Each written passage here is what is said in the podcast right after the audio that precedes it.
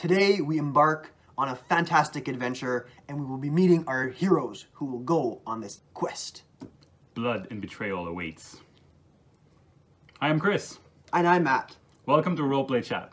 Roleplay Chat is a channel and medium where the two of us share our opinions and our views on the different aspects of the tabletop role-playing hobby. And essentially we're doing this to better ourselves as game masters along with our audience. Today we start our campaign diary uh, for Blood and Betrayal, what we'll call Blood and Betrayal, and uh, we're gonna meet our heroes, part one. And before we really dig into who these heroes are, I think it might be important for us to give you guys a little bit of basic context of the systems we're using and the the kind of thematics of, of what we're doing in our real play of Warhammer, the role-playing game. Exactly. So we're using the lore of Warhammer, uh, the one from Fantasy, uh, from Game Workshop, from the Fantasy Roleplay uh, that you can. There's different edition of. Uh, there's four edition in total, but we're actually using a different system. We're using a homebrew system that's a Fate um, core. The, the name of the system is called Fate Core, but heavily modified. Uh, so we're not going to spend a lot of time on the mechanics or anything, but just so you know. And the Warhammer universe, for those of you who might not know much about it, um, is a fantasy setting, but extremely low fantasy, very grim, very dark. Um, it's almost set in like a mix between industrial and medieval times. You know, guns exist. There's uh, steam engines, I think. Yeah. This kind of stuff It's rare, but rare, Yeah. but but it exists. Uh, there's also some magic, but it's also for the most part rare. very regulated. Mm-hmm. It's um, it needs to be controlled by the empire, otherwise you're considered to be a witch, and even then sometimes. So uh, it's dangerous to show your your power. So that's why it's kind of low fantasy. Um, in terms of the races and the kinds of, I guess, classes that exist in the Warhammer universe, it's pretty different from from what some of us might be used to in Dungeons and Dragons, for instance.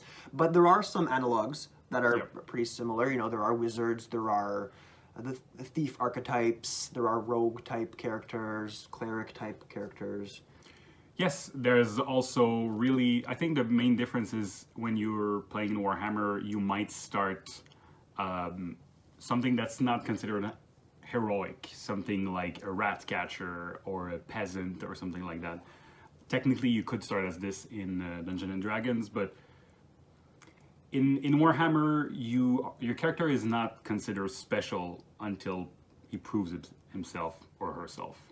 I feel like in Dungeons and Dragons, you start knowing you're going to be a hero. Am I? It, it depends on your campaign. That's true, But that's true. In this campaign, I guess, regardless of setting, that that's not entirely the case. But our heroes still prove to be worthy. Yes. Uh, wor- worthy of being called heroes. Yeah. Uh, but I think before we go too much more into the who these heroes are, we should continue talking about specifically the world that you created, Chris. Yeah, I'm, I'm the game master in that campaign. Uh, we might do other campaign diaries that I'm not going to be game master, but for Blood and Betrayal, I'm the GM. And I'm I'm one of the players. Yes. I guess we should mention that. Um, so in terms of the campaign, I must uh, say that I started using a, a pre-made adventure. Um, at the beginning, it's pretty close to the source material, and I get further and further away depending on what the characters do. I am not tied to the adventure at all. I just use it for reference. There's a lot of it that I remove, but at the beginning, if you've run, uh, I think it's through the Drakwald, um, the main uh, adventure in the second edition, you'll notice a lot uh, of similarities. and we can link that at the bottom if if uh, Yeah, for those of you who might be interested, or you can you can engage with us and we can help you find that content. It's it was a neat setting for sure. Um, So we start in the Middenland, that's kind of the province, in a region really close to Middenheim, which is one of the, the biggest city of the Empire. The Empire being uh, basically the human world. There's other human region like Bretonnia and stuff like that, but that's the main region where usually all games start.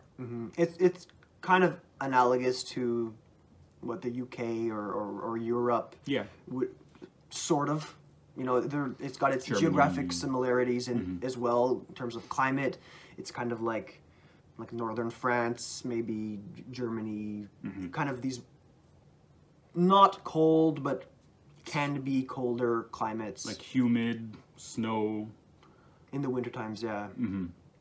um, and in terms of what was happening in, in in our adventure essentially we found ourselves in this scenario where there was kind of the tail end of this large war right there was these hordes of chaos that attacked that, that attacked Middenland if i'm not mistaken Yeah, the Middenland. Well, the the whole empire, but basically coming from the north. Mm-hmm. It's one of the first.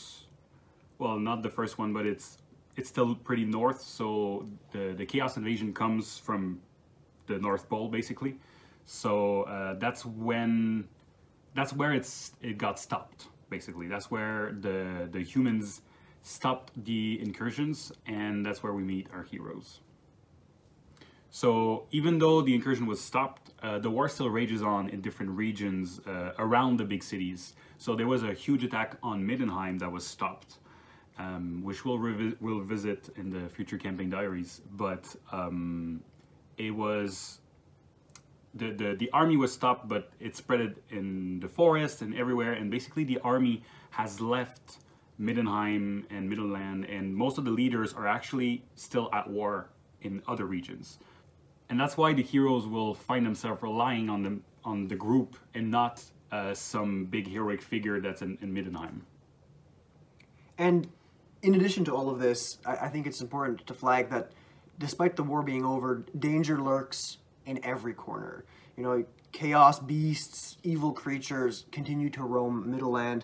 Uh, the streets are not safe. The country, forests, dark spaces are not a safe place to go. Um, so this is kind of the environment that our heroes find themselves in at the very beginning before we continue this trail, I, I think Chris and I agree that it's important for you as our listeners to get a glimpse into who these heroes are, uh, their personalities and their quirks, motivations, yeah. and, and their creation. Um, so I think we'll we'll start off with with my hero. Yeah. I mean, it would, it would make sense. I know the most about him. so I'll start with the easy one. Um, so my hero is is Diedrich, Diedrich Kepler. And Diedrich is a, a young man, 18, 19 years old. Not that that matters. But he's a, he's a, he's a small person in stature. You know, he's scrawny, thin, short, scruffy hair. Kind of picture one of your anime characters that maybe you might have grown up watching or something like this. Um, but he's, you know, despite his somewhat unimpressive physical stature, he's a very intelligent person. Very, very cunning, very sharp, and gets very excited when he gets to learn, when he gets to share information. Diedrich is also a character who's, you know, despite his eagerness and, and willingness to help, is someone who is also a little secretive, kind of keeps to himself, flies under the radar, mm. wouldn't be the first person to talk in a conversation. So, it, not exactly shy, but could come across that way. In terms of, of Diedrich's role in the campaign, Diedrich is arriving at Untergard. And Untergard is this, this small city, walled fortress, kind of. Yeah, it's a, a city that ma- main attraction is a bridge that uh, links the two parts of uh, the province. And so he's arriving here, and Diedrich is a mail carrier. We talked a little bit about how Warhammer has some of these unconventional classes. Here, here we have one. Um, so he was a mail carrier, and he had a very important letter that he delivered to the captain of Untergard. So he arrived, gave him this letter, and this letter allowed them to properly defend Untergard from an invasion of, I guess, Beastmen. beastmen who were lingering about. So he had these letters that he had to deliver, but after those were done, he continued to remain in Untergard. He met some of the other heroes, but for the most part, didn't interact with them. He remained by the captain's side, gave him tactical and uh, intellectual advice, and also became very close with, or not very close. He became as close as you might become and acquainted. In a week or so. yeah, Father Peter. Father Peter being a, a priest of Sigmar, one of the main religions in in Midland in the Empire, I would Yeah, say. it's the main one in the in the whole empire. And he kind of, you know, exchanged knowledge, exchanged book smarts uh, with with Father Peter. One thing I really like about Diedrich is I created part of him, but one big part you brought is uh, one of his aspect is he's cautiously nervous, and I really like how you portray him. Yeah, um, I guess this is a good time to talk about the aspects of our hero. I I know we want to be as system agnostic as possible, but in the Fates system, there's a, me- a mechanism where you create these aspects that help define who your hero is and allows you to play them, uh, to, to role play them even better and get rewarded for doing so. Uh, so, as you said, one of the aspects that I created for Diedrich was that he is cautiously nervous. And the reason why I really like this is because it is kind of like a double-edged sword. You know, he there are pros to it where he takes his time, he analyzes things, uh, kind of stays to the back, to the sidelines, and and investigates in that way. But his nervousness is something that can get in his way. Uh, if he's, you know, trying to present to a large group of people, if he's trying to convince people to do something, it it adds this other dimension to his character, which I really liked and found it was kind of like a a little bit of an acting challenge. You know, you, you got to play this this little guy who who kind of stutters a little bit and he's not always sure about himself, and it's hard to convince other people Yeah. to do something if you're doing that. Um, so I really enjoyed having that as one of his aspects. Uh, other aspects were kind of also intellectually driven. He had a photographic memory, which allowed him to really remember. Yeah, uh, for the good and for the bad, right? So Yeah, it could like yeah. something really um, scary or like a mental scar. He would have even worse than other people. almost So- like PTSD. Yeah, yeah. So he could like fl- have flashback all the time because he remembers perfectly. But also other times, oh, I forgot like what was written in that book. Well, you have photographic memory, so we have a mechanic for that because it's one of your aspects. So that was uh, that was handy It came multiple times. Yeah, it, it definitely did. and then there were a few others, but I don't think they were too too core to his. And obviously, Yeah, there's like five of them, but I think three is usually enough to sum up like the the core of the character. Absolutely. Mm-hmm. Um, so so that's Diedrich, and I had a lot of fun playing as Diedrich. We'll continue to learn about who he is and and what he how he evolves over time. But Mm-hmm. and he did kind a lot. And, he yeah. Mm-hmm. absolutely did. Um, and he continues to to evolve. He's a lot of fun to play, so Mm-hmm. I'm looking forward to that. Uh, and then there were a few other heroes. I'm not sure if we have time to talk about all of them, but we could definitely talk about at least one more. Yes, Otis. Uh, Otis doesn't have a last name actually. Oh Uh, yeah, I didn't know that. no, well, he, he decided uh, on one uh, later in the campaign. Just like Madonna. yeah, yeah, he just Otis. He's- well, he's he's far from that. Yeah, he's um. So I, I created Otis to be pretty typical rogue, um, thief, um, kind of orphan, very very uh, typical. Not super original, but what was original about it, I think it was the struggle inside of him. So uh, he's really scrappy, cunning. He was raised. Uh, basically by himself and with his, his sister uh, in the streets of the region of Midland, going from one city to the other. Uh, he knew um, he knew Captain Schreider because he was spend a lot of time in Untergard and stuff like that. So he's from where the heroes start. Um, but before the battle arrived, he left the town uh, to be secured basically because he didn't want to partake in the fight. He didn't want to help contribute. And that created a lot of tension in his character after that when he saw some of people he really liked die in that battle. So it's Otis usually wears really dark clothes and covers his face and at the beginning of the campaign doesn't trust really anybody and doesn't want to doesn't want to help people if it might put him into the into the danger. So, uh, but that ev- uh, again evolves a lot through um, the, the beginning of the campaign. Uh, also, being from Untergard, he had a really close relationship with uh, Granny Mosher, uh, who's actually in, ch- in charge of the orphans. So that's when he met her. Is basically uh, his maternal figure. Um, He didn't really have anyone to look up to. no, and she was always kind to him. Um, she, if if he was really hungry, she would have him home and a bowl of soup or something. So um, she was really there for him uh, when it really counted. So he really, I won't say love, but he's really attached to her. Uh, he also met uh, Randall, who's another of our heroes. Um, that we'll talk more in detail uh, later, but that's also from the region. So they were kind of like childhood buddies, but like I said, Otis would leave for a long period of time sometimes, but they they they spent a decent amount of time together. In terms of uh, aspects, because we talked about aspects, I said like scrappy and uh, cunning, but also uh, he had an aspect that's like, uh, if you're too slow to see me coming, you deserve to be robbed. So that really represents Otis very well, I think. Yeah, and I I think that aspect kind of indicates who Otis was before being a member of this party.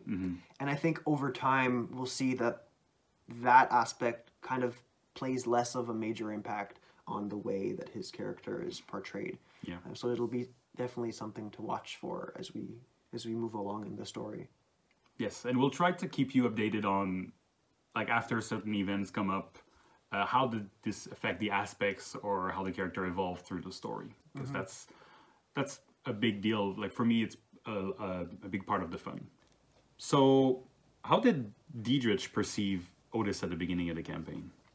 That's an interesting question. Um, Diedrich, for the most part, didn't interact very much with Otis.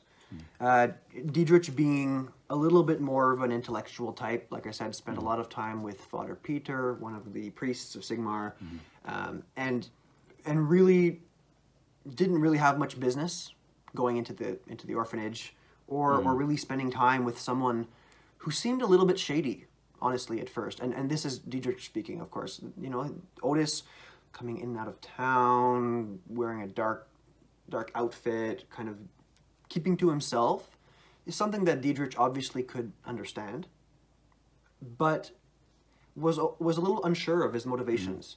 Um, could he really trust someone like this in in, in an environment where there's danger everywhere? Um, this was his first opinion. Yes. Um, you know, he this may or may not have changed over time, but at first it was kind of who's this guy? He he seems a little shady. And I think it was for most of the players, probably except uh, the the person playing Randall, who had like in the backstory a link to that guy and knew him on a more uh, profound level. But I think everyone else was like, "Why? Who's that guy? He just like Comes lurks and in, the shadows and doesn't talk much." And yeah. I guess that's always the struggle with those kinds of rogue type. Yeah, and I was gonna say that was one of my worries as the game master. When I created that character, I was like, the loner type is a source of a lot of discussion on should you do that, should you not do that, and to be honest, I think uh, I gave it to uh, the player that I knew would work with. Um, the pros and the cons of this. So I think that's another episode right there of Roleplay Chat. We can talk about uh, loner characters. I know there's a lot of divergent opinions on this. Yeah, it's it's definitely an interesting topic of conversation. Um, but I think this little segue pushes us nicely into our next um, the next part of what we are hoping to do with our campaign diaries is kind of like a Q&A where we ask each other questions. So essentially what we're hoping to do is kind of in the similar fashion as other more famous campaign diaries out there have kind of a more introspective look at, at what was going through our heads when we were playing the game. Mm-hmm. But I think the perspective that we bring that's kind of neat is that we get to talk to each other about these things. Me as a player in the campaign and Chris as the game master, we get to pick each other's brains mm-hmm. and really see did I like that as a player? How did I feel about that decision? Did he expect the actions I was going to take, etc., etc. Obviously, here we're only talking about the heroes, so there maybe not as much content to talk about, but we'll still try to, to dig in there and uh, and get into the weeds. Yeah, so one thing I was worried about when I started is actually doing those pre-made characters. I spent a lot of time doing them. I made them interesting for me, but then I have to give it to my friends. So I wanted to know like how did you like it? How did you like having a pre existing like you you you weren't much part of the creating pro- creative process except some questions that I gave you. mm-hmm Um, honestly, I I didn't mind it. I, you put in a lot of effort, and it was it was obvious that you put in a lot of effort. And I, I think the reason I didn't mind it as much is because I still had the creative freedom to um, make my character act the way I wanted to with, within a certain realm of, of, of realism. You know, I you kind of gave me the more intellectual based Yeah. person. Uh, but I took that personality and, and you kind of allowed me the flexibility to do what I wanted with him as long as it lived within those parameters. And I think that's why I liked it. Had you told me, like, no, you can't be nervous, or that, that doesn't fit what the role your character has in the in the greater scheme of things, then I might have been a little bit frustrated. Uh, Because yeah, the cautiously nervous aspect was was you who Yeah. brought it. Like so, basically, in terms of again, the, we have five aspects. I think I filled one or maybe two for you, Mm-hmm, and the rest was up to the players. Yeah, so I thought that that was good, um, and I could also appreciate the diversity that's guaranteed when a game master does this.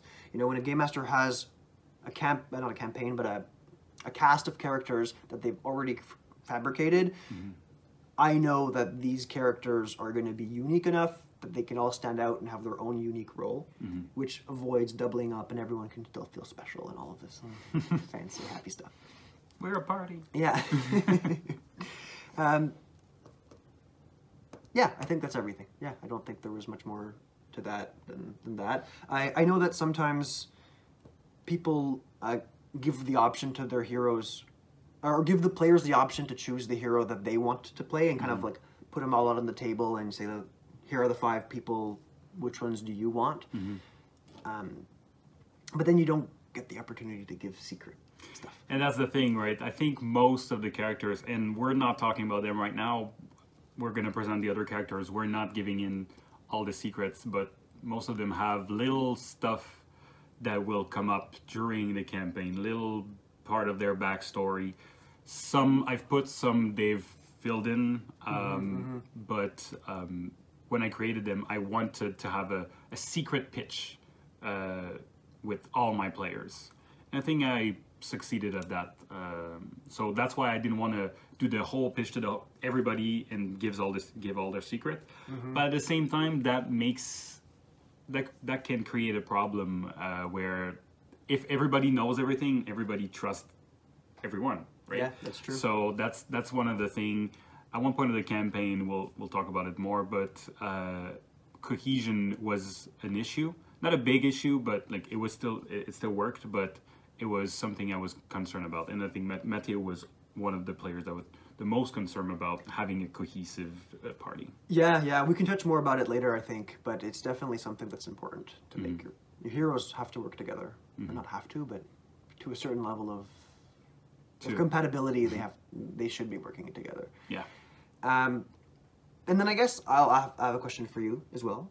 Um, so the question that I that I thought up was, why did you choose the Warhammer universe? Uh, what was special about this? What do you like about the Warhammer universe? And help, did it help you in any way portray the campaign that you were trying to portray?